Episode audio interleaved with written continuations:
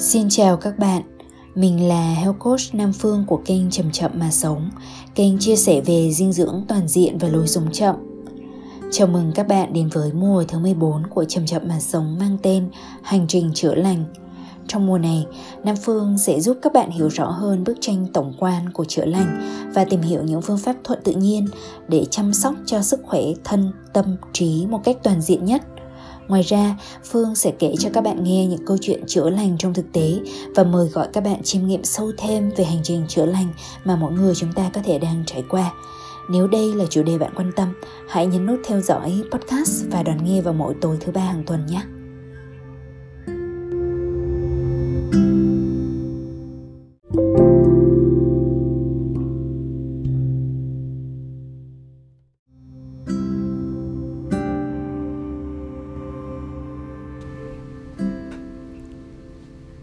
Các bạn thương mến,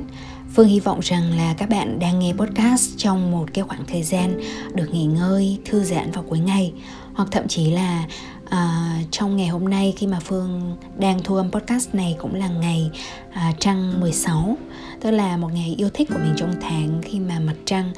tròn này, sáng và ấm áp hơn rất là nhiều. Thì uh,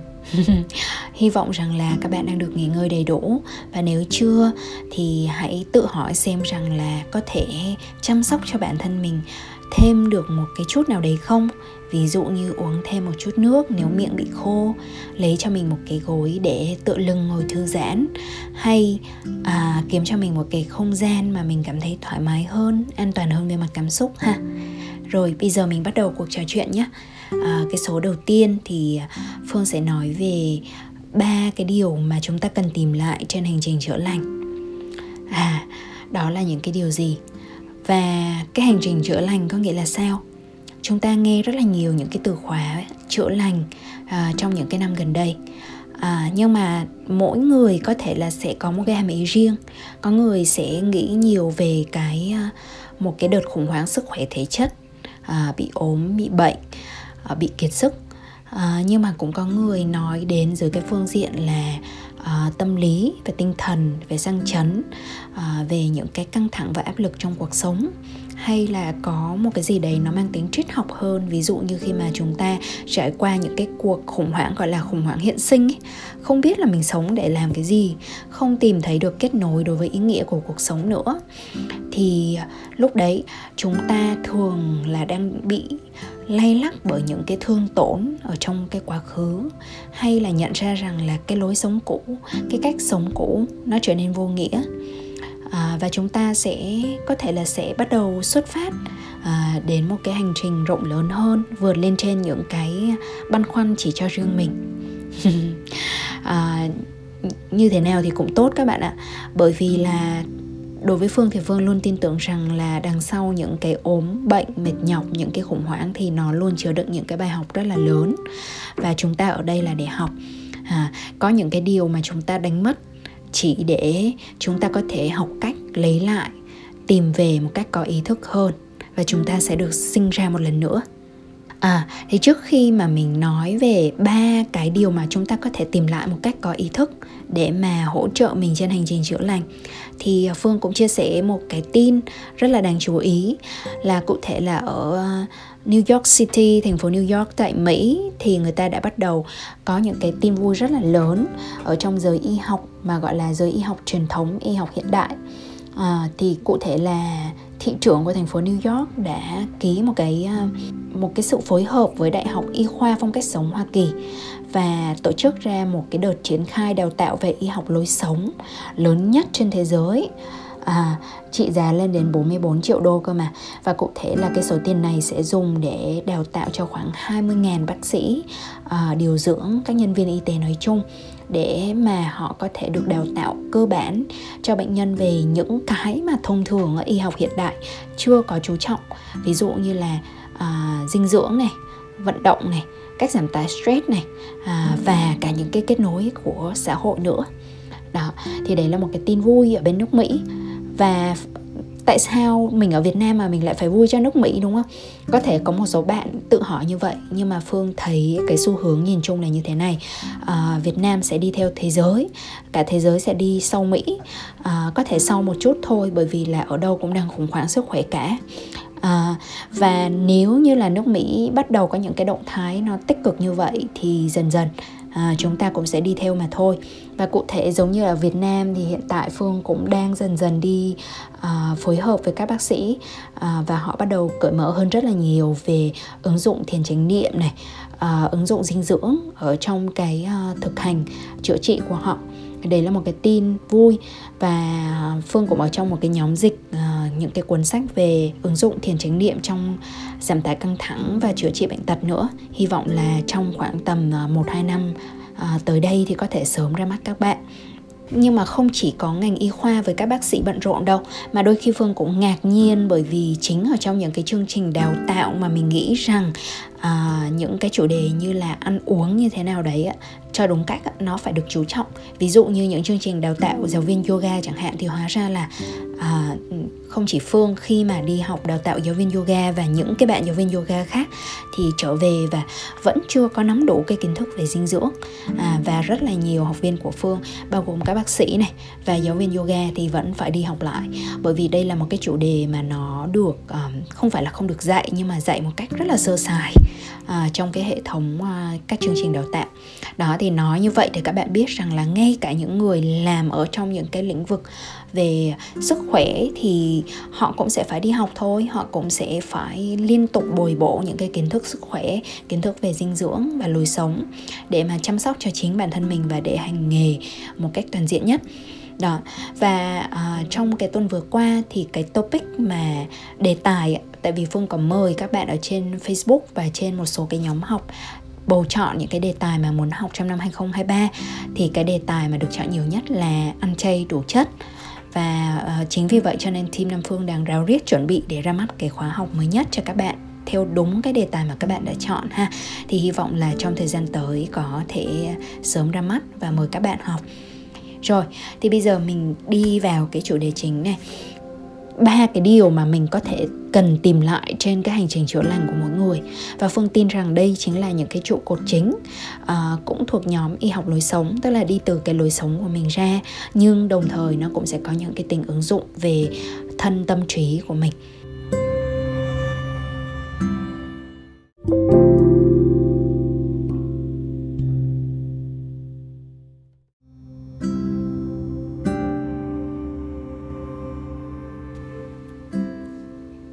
Rồi, điều đầu tiên mà chúng ta cần nghĩ đến trong cái việc tìm lại đó là tìm lại những cái kết nối đã mất giữa người với người. À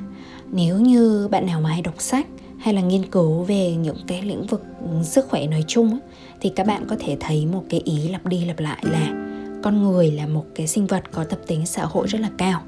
Tức là cụ thể là chúng ta là thuộc nhóm động vật sống theo bầy và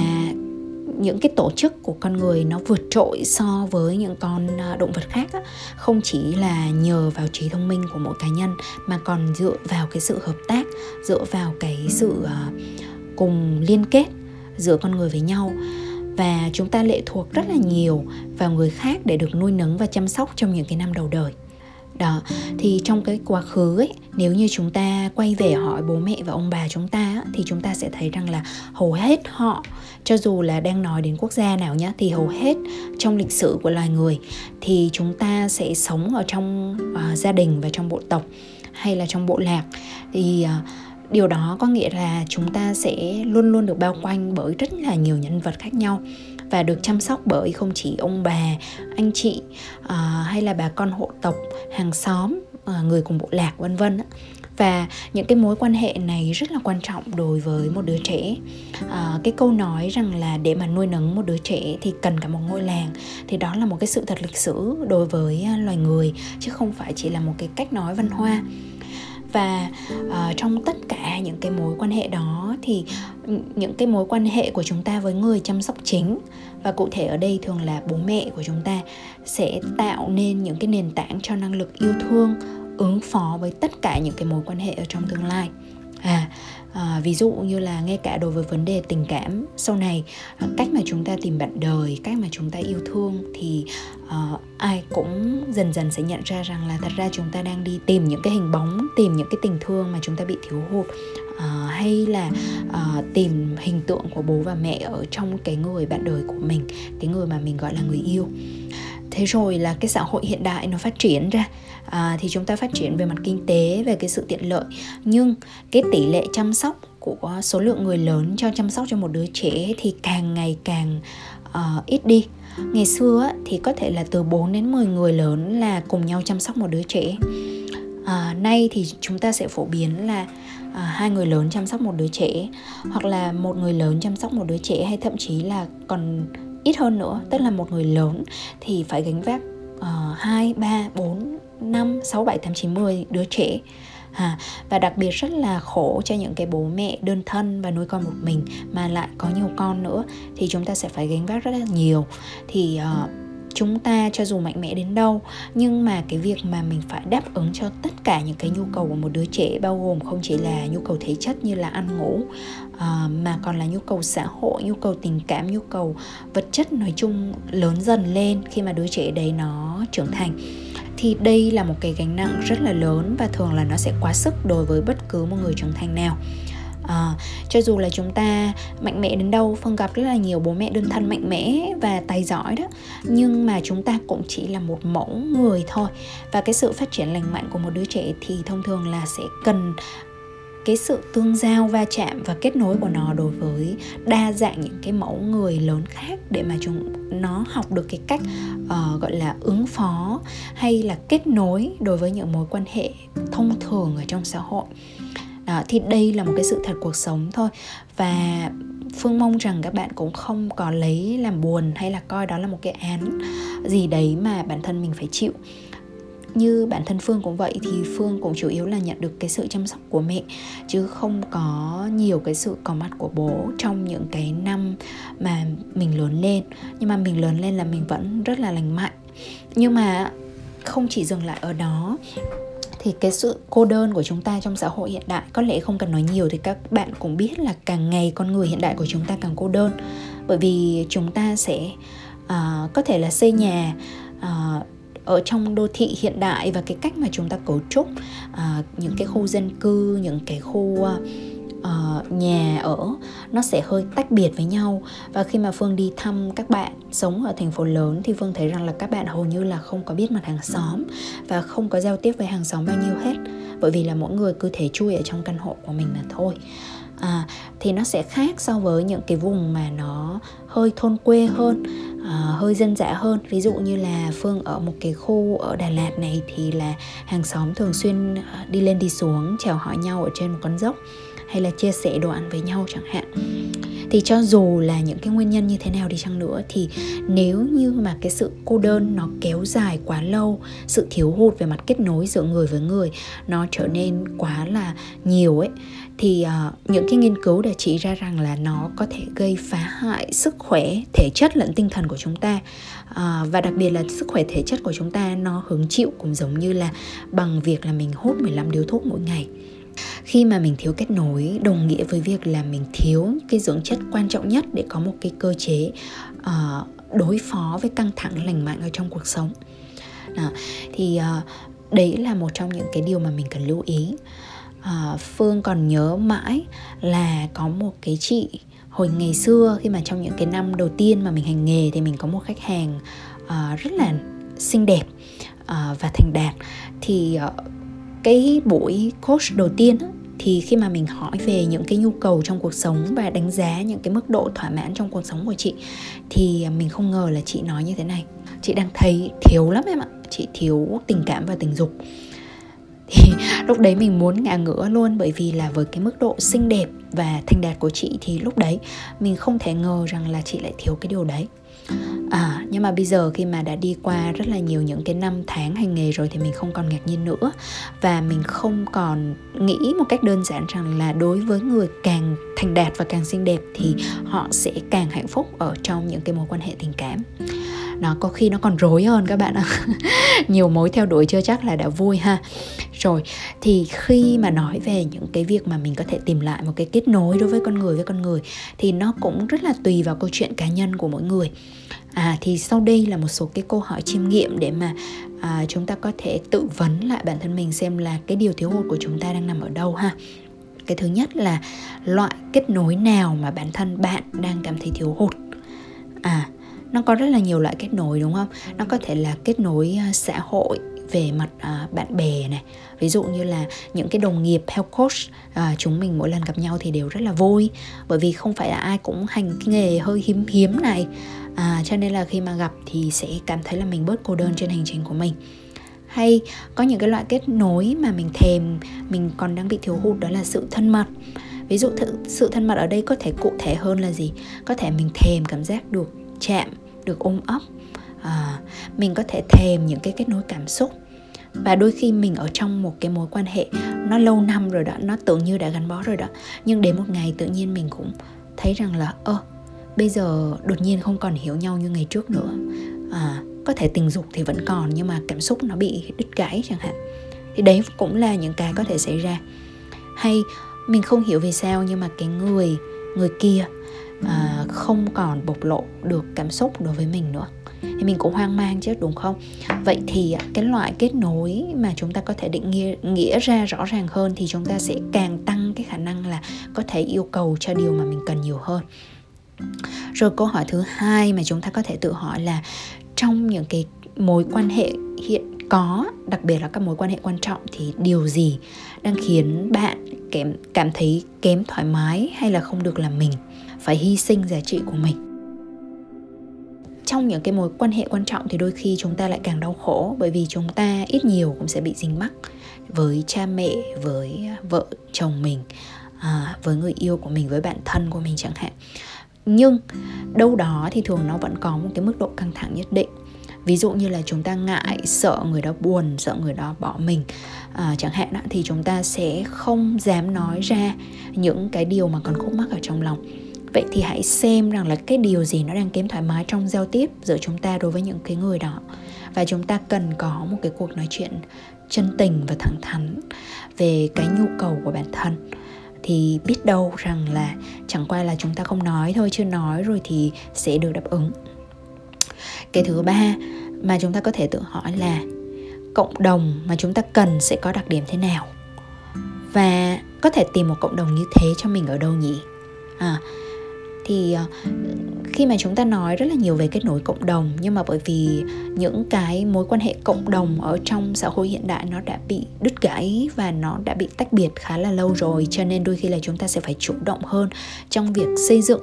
phát triển và liên kết. À, mình đối với những cái người ở trong một cái cộng đồng nào đó, có thể là có sẵn hoặc có thể là chúng ta xây dựng lại từ đầu. Thì phương lấy ví dụ như là cái hồi mà mình mới đến đà lạt đã gần như là mình không có quen biết ai cả. Nhưng mà cái cách mà dần dần mình có một cái cộng đồng bao bọc xung quanh mình, đó là đầu tiên thì mình đi vòng quanh các nông trại và mình tìm hiểu về nông nghiệp hữu cơ. Xong dần dần mình à, nói chuyện với rất là nhiều nông dân rồi từ nông dân mình lại quen đến những cái người mà làm sản phẩm chế biến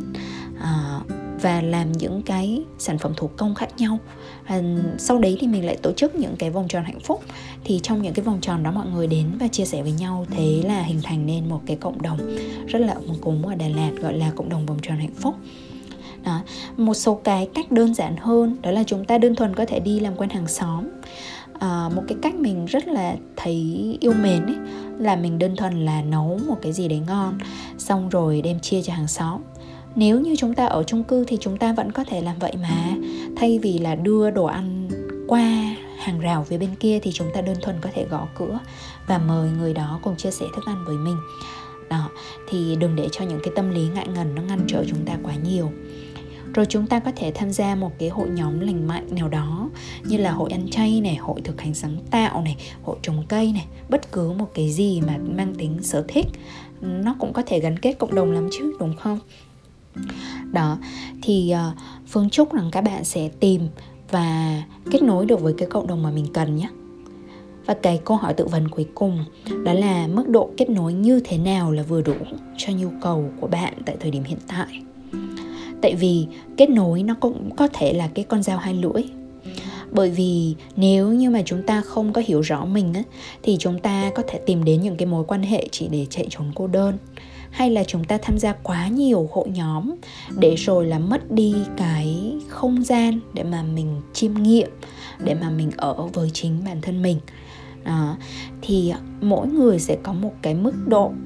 mà có thể muốn giao tiếp khác nhau. Và cái loại giao tiếp như thế nào thì nó sẽ hiệu quả và đúng với nhu cầu của mình thì mình cần phải làm rõ thật là rõ ra.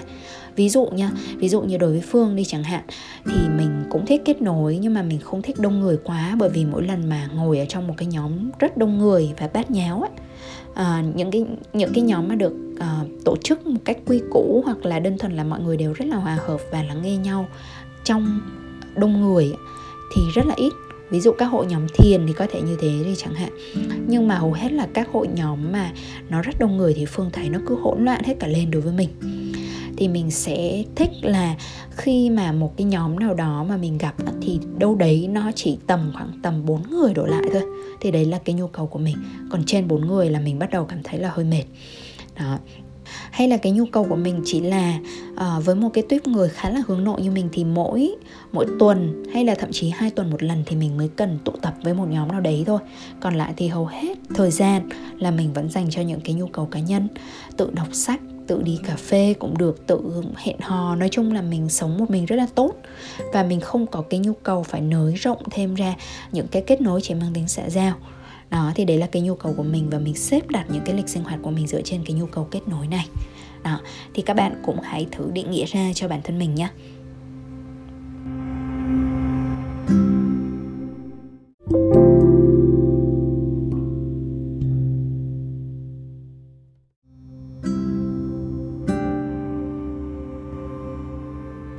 điểm thứ hai mà chúng ta có thể tìm lại trên hành trình chữa lành của mình đó là tìm lại những cái nhịp điệu tự nhiên. À, khi mà học về cái chương trình chữa lành răng chấn nâng cao á, thì phương rất là bất ngờ bởi vì có rất là nhiều điều mình làm từ trước đến giờ một cách rất là bản năng thôi. Nhưng hóa ra nó lại là cơ chế giúp điều hòa cảm xúc và cụ thể là một cách bản năng thì mình hay có những cái hoạt động mà tạo cái à, nhịp điệu, nhịp nhàng ở trong cuộc sống. Ví dụ như từ cái thời sinh viên thì mình rất là thích đi à, dạo đến bờ hồ cạnh nhà. Xong rồi sau đấy là mình nhìn ngắm những cái nhịp điệu của những cái làn sóng mà nó lăn tăn ở trên hồ. Rồi sau này thì mình làm thơ này, mình đi dạo ngoài thiên nhiên, mình lắng nghe nhịp thở của mình rất là nhiều. Đó, thì đấy là đều là những cái hoạt động mà có cái tính nhịp nhàng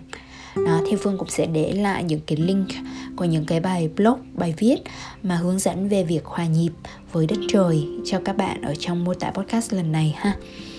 Thì à, khi mà mình nói đến nhịp điệu thì nó không có quan trọng là nhanh hay là chậm mà có quan trọng là đó có phải là cái nhịp điệu của riêng mình hay không?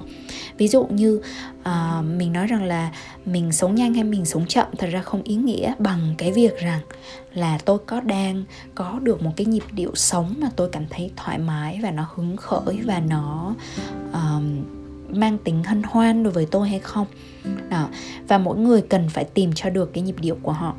phương lấy ví dụ như trong cái cách tổ chức một ngày của mình đi chẳng hạn thì có những cái người hầu hết mọi người thông thường là chúng ta sẽ uh, sẽ sảng khoái nhất là vào buổi sáng và dần dần là cái nhịp của chúng ta sẽ dần dần chậm lại khi mà về đêm đúng không? Và rồi chúng ta sẽ dần dần uh, chậm lại hơn chậm lại hơn cho đến khi đi ngủ và sáng hôm sau lại bắt đầu một ngày mới. Thì đấy là nhịp điệu ngày đêm ngoài ra thì các bạn cũng có thể nghĩ về những cái nhịp điệu sau. Và đây là những cái dạng nhịp điệu mà khi mà chúng ta tái hòa nhập lại đối với nó thì nó sẽ mang tính chữa lành rất là lớn. Đầu tiên, đó là những cái nhịp điệu của cơ thể của chúng ta. Đó có thể là nhịp tim, nhịp thở. Nhịp tim nó là một cái mà ngay từ lúc mà chúng ta còn nằm ở trong bụng mẹ thì chúng ta đã được nghe cái nhịp tim của mẹ mình rồi. Và đó là cái âm thanh đầu tiên đối với sự sống của chúng ta à, rồi khi mà chúng ta còn nằm trong nôi chúng ta còn sơ sinh thì chúng ta được ba mẹ đung đưa ở trên tay khi mà chúng ta khóc. Thì cái tính nhịp nhàng ở trong những cái cử động đó có cái tính chất xoa dịu chúng ta. Hay là chúng ta được áp vào ngực và nghe cái nhịp thở nhịp tim của người mẹ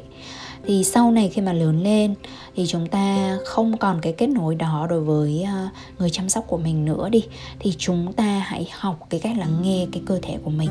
Thì đối với phương thì phương đề nghị rằng là mỗi khi mà chúng ta cảm thấy mệt mỏi quá thì chúng ta đơn thuần có thể là nhắm mắt lại và dựa người ra sau nếu như chúng ta đang ngồi ghế. Hay là chúng ta có thể nằm trong tư thế sau biển hay là tư thế sắc chết ở trong uh, yoga. Thì chúng ta nằm sải lai ra và để cho mẹ đất nâng đỡ chúng ta. Và khi mà chúng ta dần dần đi vào trạng thái thư giãn và đơn thuần là lắng nghe cái nhịp điệu cơ thể của mình đang phập phồng phập phồng phập phồng lên xuống thôi thì đó là chúng ta đang được điều hòa rất là tốt rồi. Ngoài ra thì có rất là nhiều hoạt động trong cuộc sống mà bạn có thể cân nhắc tích hợp vào trong cái uh, cái cách tổ chức uh, thời khóa biểu hàng tuần của mình cái thứ nhất có thể là âm nhạc. À, những uh, những cái nhịp điệu của nhạc khi mà chúng ta hát nhảy múa hay là chơi nhạc cụ có tính điều hòa cảm xúc điều hòa tinh thần rất là tốt này. Tiếp theo là những cái hoạt động thể thao. Không chỉ đơn thuần là vận động làm sao để cho là uh, da khỏe giáng sinh đâu mà những cái hoạt động thể thao mà nó có cái tính nhịp nhàng như là những cái môn ví dụ như môn bơi lội này môn đạp xe này hay là yoga nữa. Uh, đánh cầu lông này vân vân thì nó có một cái nhịp độ nhất định và nó sẽ giúp cho tinh thần của chúng ta được điều chỉnh theo hướng thư giãn. Tiếp theo là những cái hoạt động thủ công sáng tạo nào đó à, ví dụ đan lát may vá tô màu à, thậm chí là sơn sửa nhà cửa chẳng hạn rồi tiếp theo nữa, khó hơn một chút, đó là nấu nướng. Thì dĩ nhiên đối với rất là nhiều người, bao gồm cả phương nữa, thì nấu nướng nó có thể trở nên phức tạp nếu như là chúng ta đang học một công thức mới hoặc là có một cái quy trình mà có quá nhiều bước. Nhưng nếu như chúng ta nấu những cái món rất là đơn giản hay là những cái món mà mang tính ờ, ví dụ thực phẩm lên men chẳng hạn, mang cái tính sơ chế, thủ công nhiều á, và những cái động tác nó cứ lặp đi lặp lại giống như hôm trước khi mà phương à, làm salad thì mình bóc những cái quả trứng cút nhỏ nhỏ và mình bóc liên tục liên tục thì phương cảm thấy là ồ à, lúc đó cảm thấy rất là thư giãn khi mà đứng bóc trứng cút. Thì à, các chị em ạ à, đừng có sợ rằng là khi mà mình làm những cái món đó thì mình cảm thấy phí thời gian xong mình lại mất nhiều thời gian cho những cái hoạt động đấy quá nhỉ. Mà mình không biết rằng là tinh thần của mình nó cũng rất là cảm ơn mình. Ngoài ra thì có những cái nhịp điệu lao động có nhiều cái môn lao động mà nó sẽ khiến cho chúng ta cảm thấy uh, nó rất là nhịp nhàng đúng không? Ví dụ khi mà chúng ta sơn hàng rào này hay chúng ta ươm cây ở ngoài vườn này thì nó cũng có tính nhịp điệu lặp đi lặp lại. Và cuối cùng là khi mà chúng ta đi dạo bộ à, thì chúng ta sẽ lắng nghe được rất là nhiều nhịp điệu thiên nhiên khác nhau. Hoặc là thậm chí không cần dạo bộ mà chỉ cần ngồi ở bên cửa sổ thôi. Và uh, chúng ta lắng nghe tiếng mưa rơi tí tách là tiếng uh, gió thổi qua hàng thông. À, đối với nhà phương thì có tiếng chuông gió và đợt rồi đi biển thì mình nghe được tiếng sóng vỗ rì rào. Thì tùy vào thiên nhiên xung quanh bạn đang có điều gì thì hãy cho mình một vài phút hàng ngày. À, không cần làm gì cả đơn thuần là lắng nghe thiên nhiên mà thôi.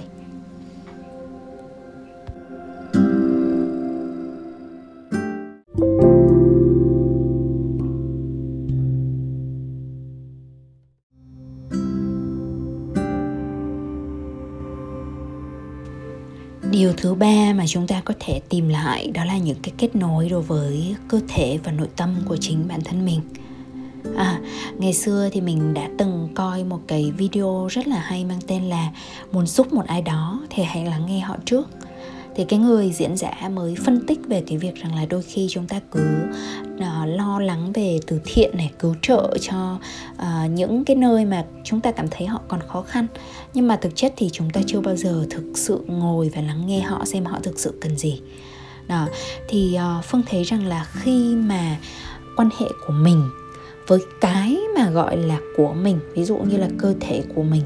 và uh, tinh thần của mình tâm hồn của mình nó cũng như thế.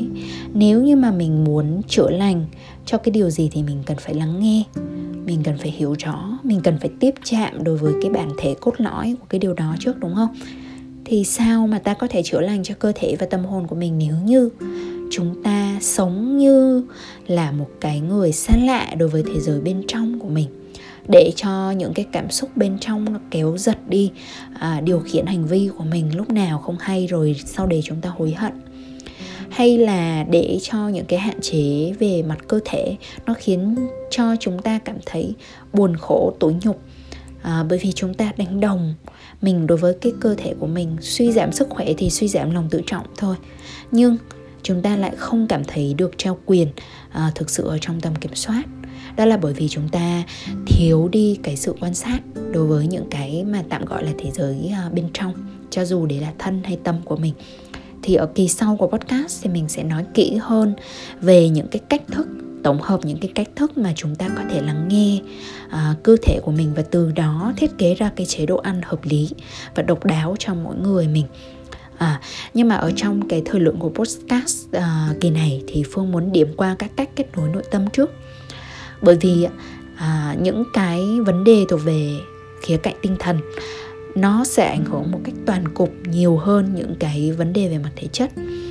Rồi thì từ từ chúng ta sẽ gỡ gạc dần dần và bóc tách những cái lớp vỏ của một cái củ hành rất nhiều lớp vỏ này. Nhưng mà bây giờ để mà điểm qua cái cách mà kết nối nội tâm mà chúng ta có thể làm cho mình thì thứ nhất đó là chúng ta cần phải tự tạo ra không gian thiêng liêng cho chính mình. À, đó đơn thuần là một cái không gian à không gian và cả thời gian nữa. Hàng ngày chúng ta ngồi lại với mình. À, chúng ta ở trong một cái không gian mà chúng ta cảm thấy an toàn cả về thể chất lẫn cảm xúc. Bởi vì nếu như một cái không gian mà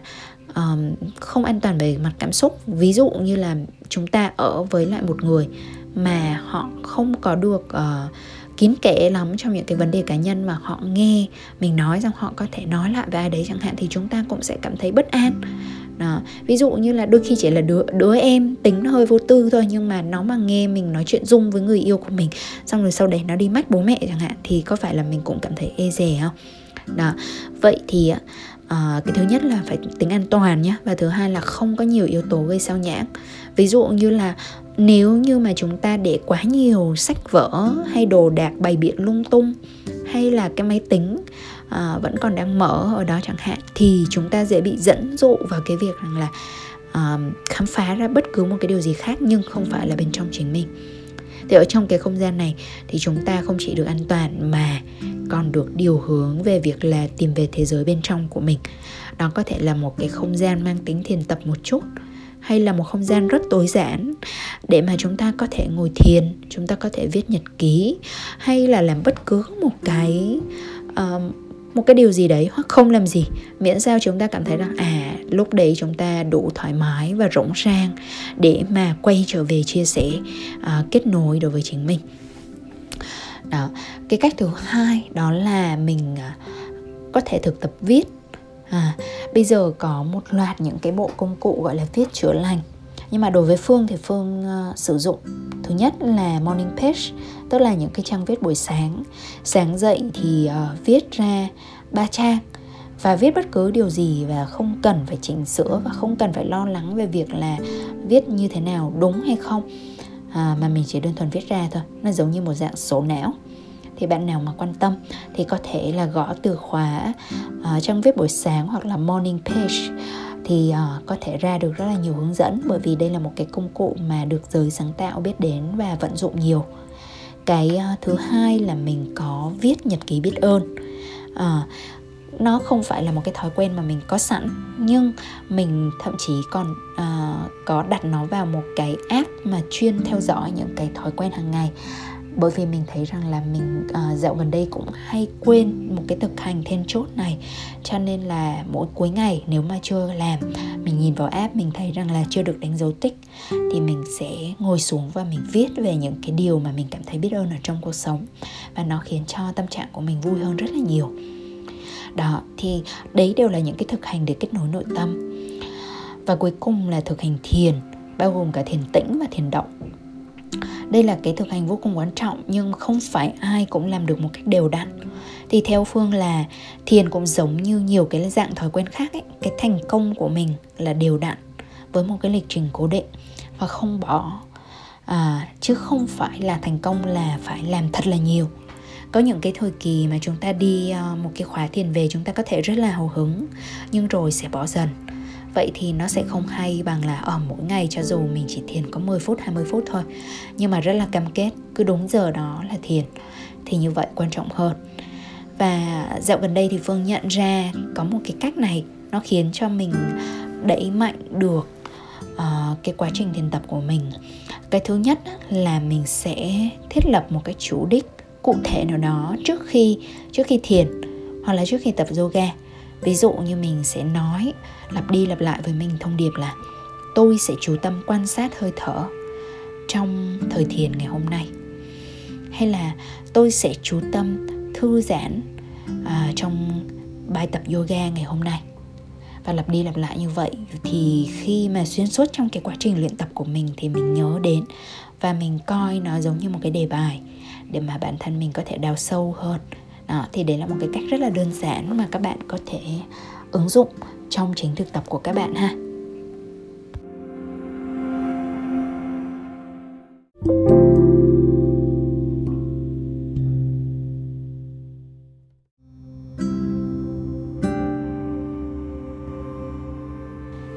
Các bạn thương mến à, các bạn cảm thấy thế nào rồi? Có mệt lắm không?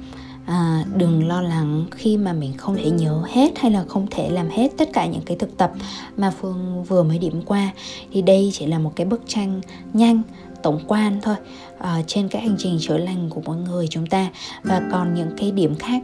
thú vị thì sẽ dần được chia sẻ.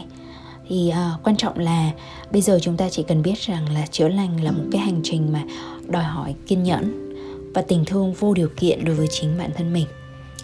cần phải kiên nhẫn là vì sao? Bởi vì có những cái lúc mà chúng ta sẽ cảm tưởng như rằng là bao nhiêu cố gắng cũng không đầy đủ. À, chúng ta vẫn đau đớn vẫn cô đơn vẫn mệt mỏi. À, cũng có những lúc ta sốt ruột và chúng ta cảm thấy rất là khó thương mình. Nhưng mà luôn luôn cố gắng là giữ cho được những cái nền tảng quan trọng.